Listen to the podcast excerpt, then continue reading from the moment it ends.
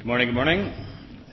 Ruth, thanks very much for leading. Uh, Ruth and I didn't compare notes when we were um, preparing this morning, and we're going to be looking together at 2 Samuel, but I have a verse in Ephesians 3 that I was going to refer to a couple of times, Ephesians 3.20, and I was going to ask Ruth to read it at the end, and she actually was planning to read it at the end anyway, so um, I don't think it's a coincidence. This year we're as a church journeying through the whole Bible in um, the Essential 100 series. And this morning we're going to look at one of these 100 chunks that help build the complete story, and that's in 2 Samuel chapter 5 to 7. Because there's, there's so much in this story, I'm, I'm mostly going to just kind of tell the story and then hit you with one key theme at the end uh, that you can take away it's, it's kind of two, two themes, but it's two in one. And essentially, that is this idea of, of us wanting to, to go after God. And when we go after God, how do we handle the wrong route or the roadblock? When we have, have good intentions and, and we want to go after God and we get it wrong, we take the wrong route. How do we avoid just giving up, being a bit disappointed in ourselves, and letting apathy creep in? Or what about the, the roadblock? What if we have good intentions and we want to strive after God, but He says no to the desires of our heart? How do we handle that? I believe these chapters have something to say about that. So let's um, open our Bibles at 2 Samuel chapter 5. And we're going to read through to, to chapter 7. Uh, and we're not going to read it all. I'm going to kind of pick out a few key verses um, and to try and tell the whole story. So, so stay with me. And by way of introduction, um, Israel's in a time of crisis. Saul has been killed in battle. His three eldest sons have been killed as well by the Philistines, and the kingdom is in disarray. And after Saul's death, David returns from exile to Hebron where he's crowned king by the people of Judah. We read about that in 2 Samuel 2. However, a little further north, Ishbosheth, one of Saul's other sons, has survived and he's proclaimed king of Israel. And this sets the stage for a brutal civil war. So just before 2 Samuel 5, Ishbosheth has just been killed, and we'll, we'll read together um, in verse 1. Then all the tribes of Israel came to David at Hebron and said, Behold, we are your bone and flesh. In times past, when Saul was king over us, it was you who led us out and brought us in. So David is anointed king over Israel, over all Israel. And David was 30 years old. Verse 4 David was 30 years old when he began to reign, and he reigned for 40 years. From David was initially anointed by Samuel as a shepherd boy until this, this point. It's been a long and uh, a, a difficult road. He's been hated, hunted, hounded, and harassed, but now he's finally arrived. He's, he's king of all Israel. Verse 6, and one of the first things that he does is David and his men go to Jerusalem against the Jebusites. Now, Jerusalem's a very interesting location. It, it's, it's a neutral space between the southern kingdom and the northern kingdom. It's, it would be a perfect capital city for this new united kingdom. And it's quite symbolic for the people of Israel too. They've never been able to capture it.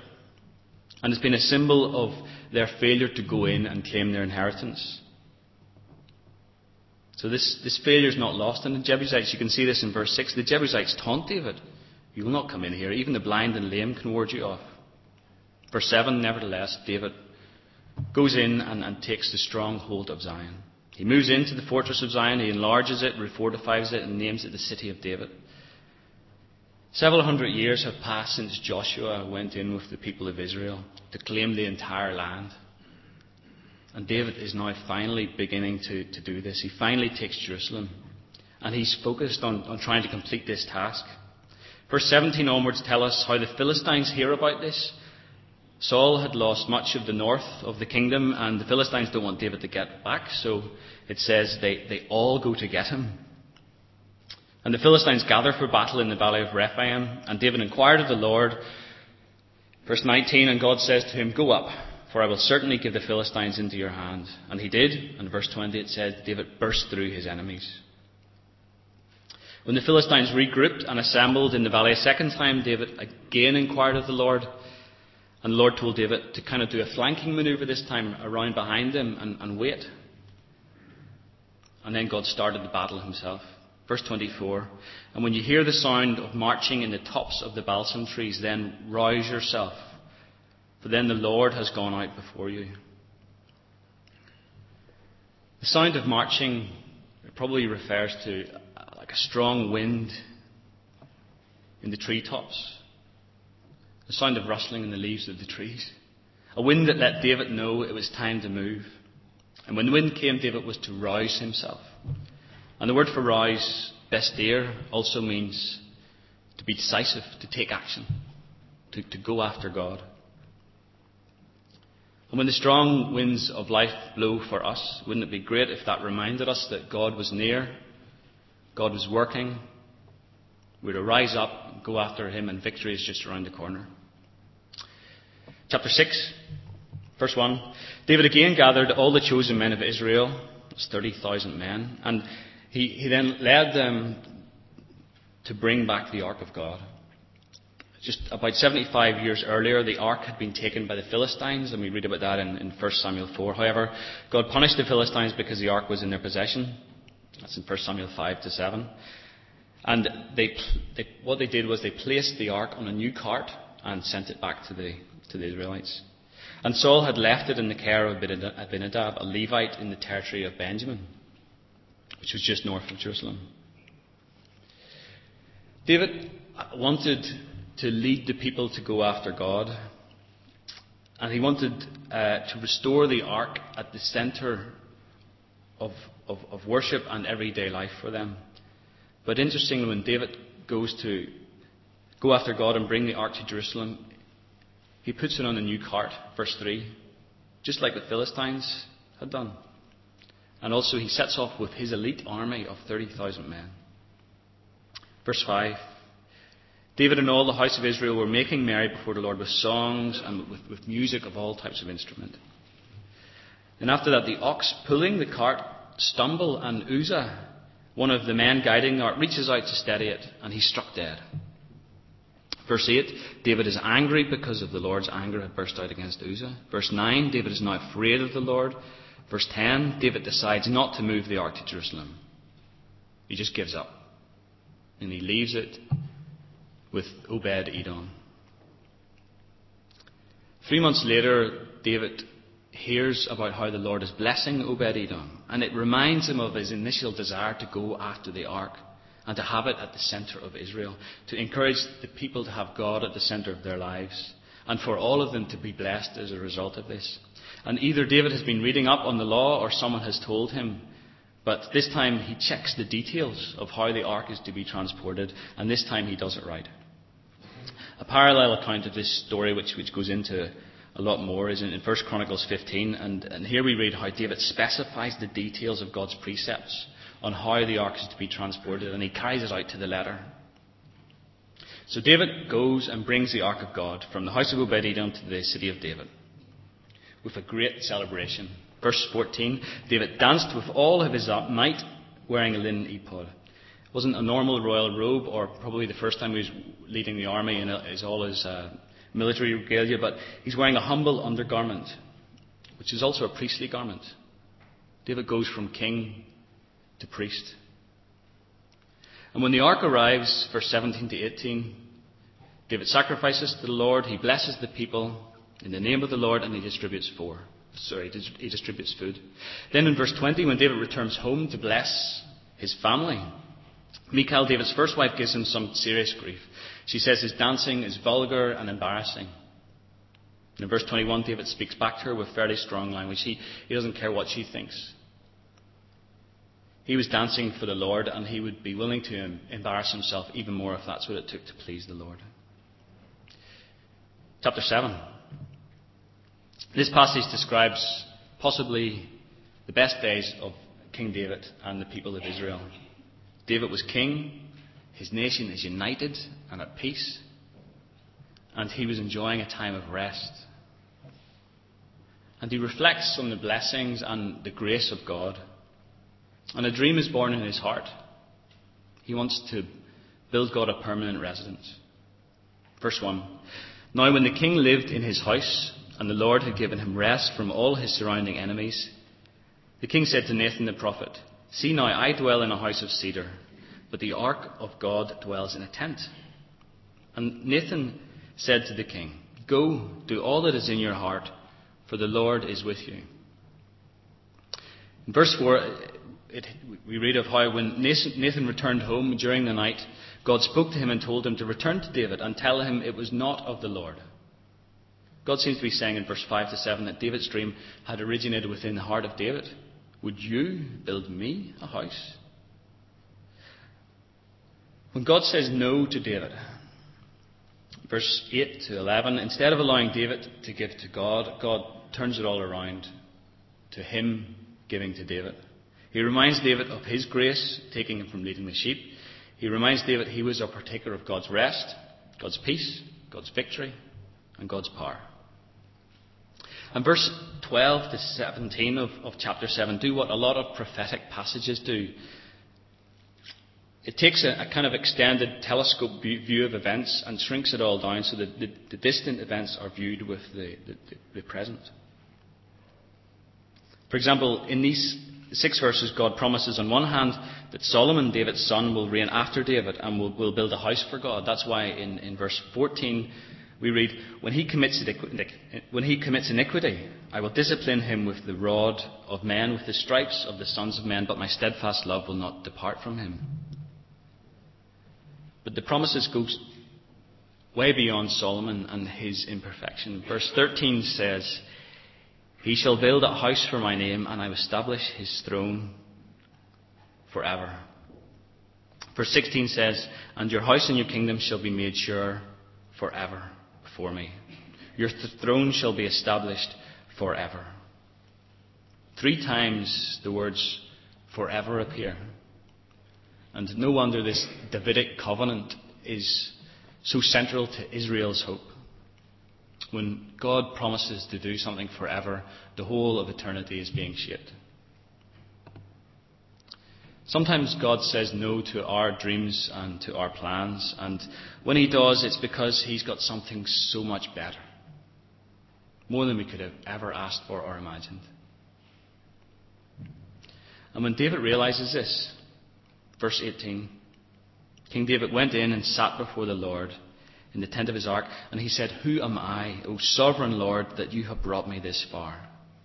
And David goes on in the, the final verses of this chapter with a great prayer of humble submission, of thanks, of praise, and he takes the liberty of reconfirming what God has said to him and asks that God does indeed follow through on this and asks that he will be blessed because of it. So that's it. David decides to go after God.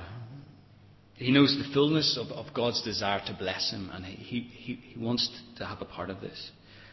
But he doesn't always get it right. He has to deal with taking a wrong route and a roadblock. And when we go after God, how do we handle a wrong route or a roadblock? Firstly, looking at the wrong route. You know, we know David is a man after God's own heart. We heard about that last week, and, um, and we can read about that from, from Paul's writings. And we need a heart that beats after God, His power and His presence. And like David, we need to this dare to rise up and go after God. But we should realize that sometimes this might not go as we have planned. Initially, when going after the ark, David's motives were right. He wanted to bring God's blessing to the people and to be centre in the kingdom. But his methods were wrong. David's methods for transporting the ark resulted in the death of Uzzah. And it's, it's very easy just to go kind of gung ho in our own strength with good intentions. And David's problem was he did not seek God before making his decision, and he either forgot or just ignored the clear commands of God as to how the ark was to be transported. He just assumed God would bless him because he was doing a good thing.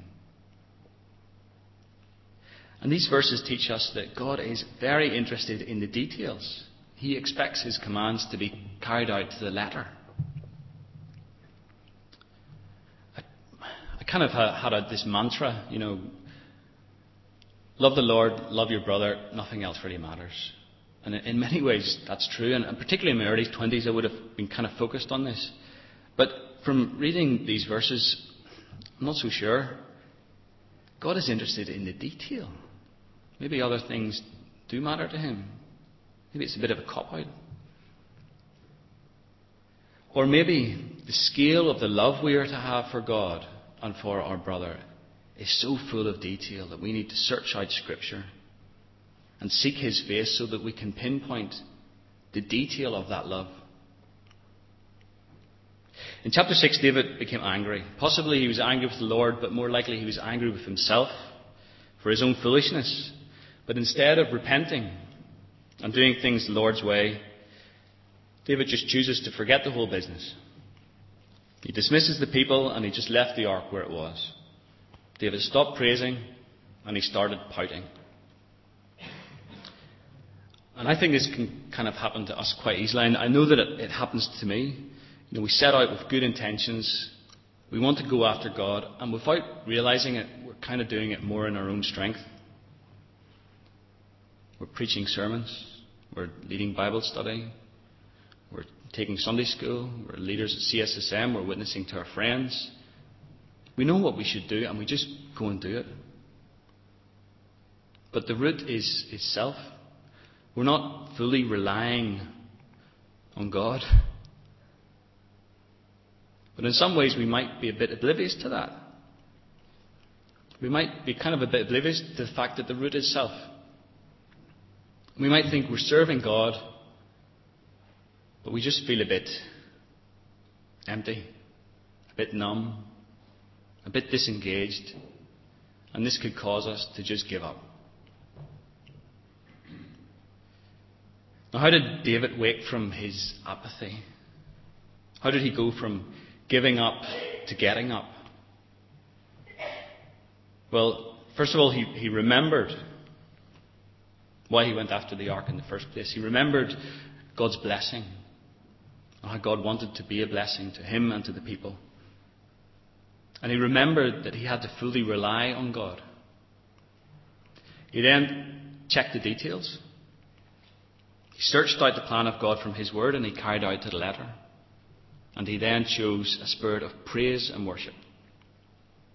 And he humbly goes from king to priest. So, what about the roadblock?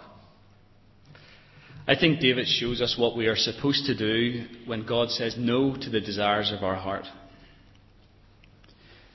David has a good, a gracious, and a godly dream, but his dream is not from the Lord.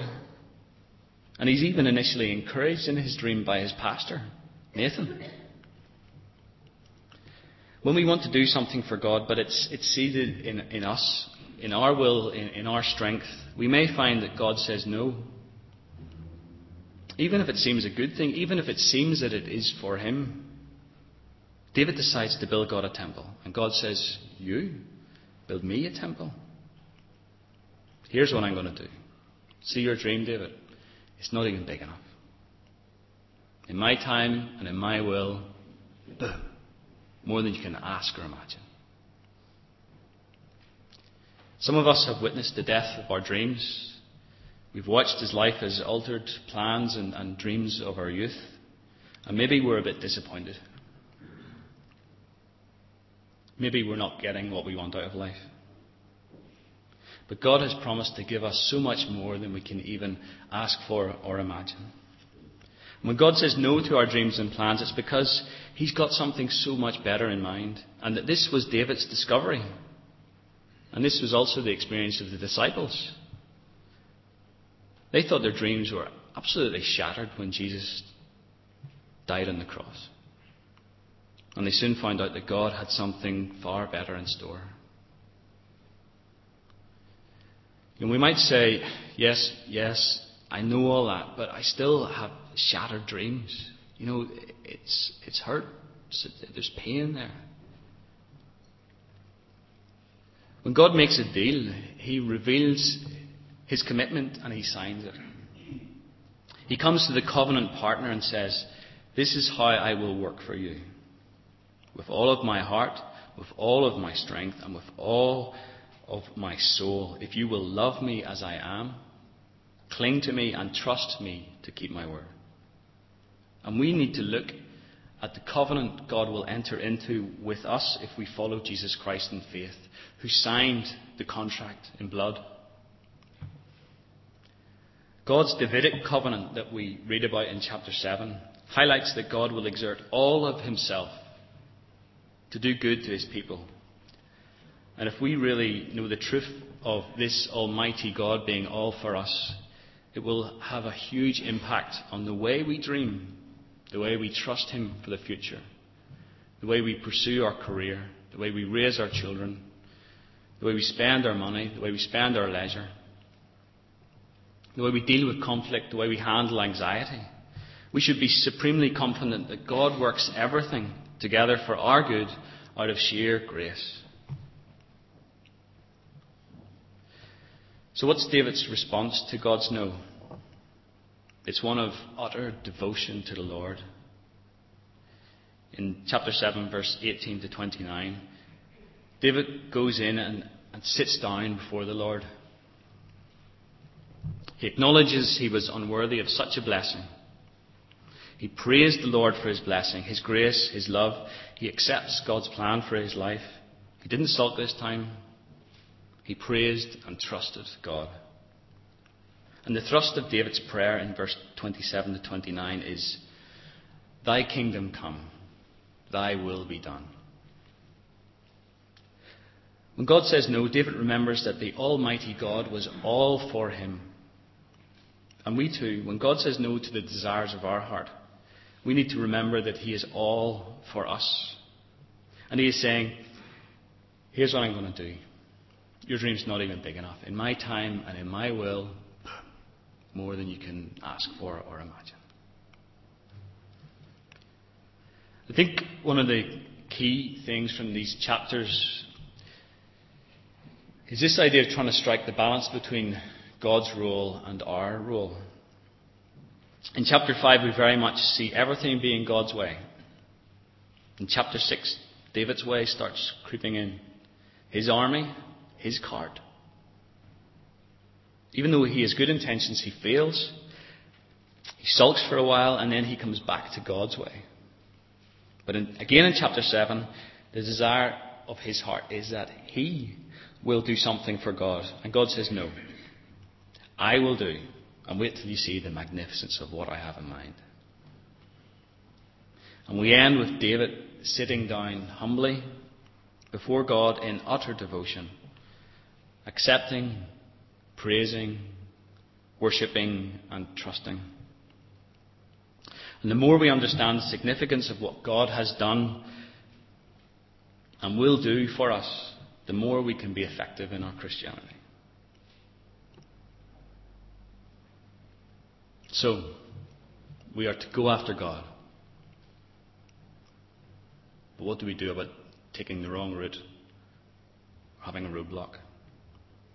The wrong route, we need to remember God's blessing. We need to remember that we need to fully rely on God. We need to check the details, look at Scripture, and we need to choose an attitude of praise and worship. We need to go from king of us to priest for him. What about the roadblock? We need to remember that He will give us more than we can ever ask for or imagine, that He is all for us. We need to check the details. We need to look at this contract, this covenant that, that He has entered into us if we follow Jesus in faith. And we need to choose to accept, to praise, to worship, and to trust.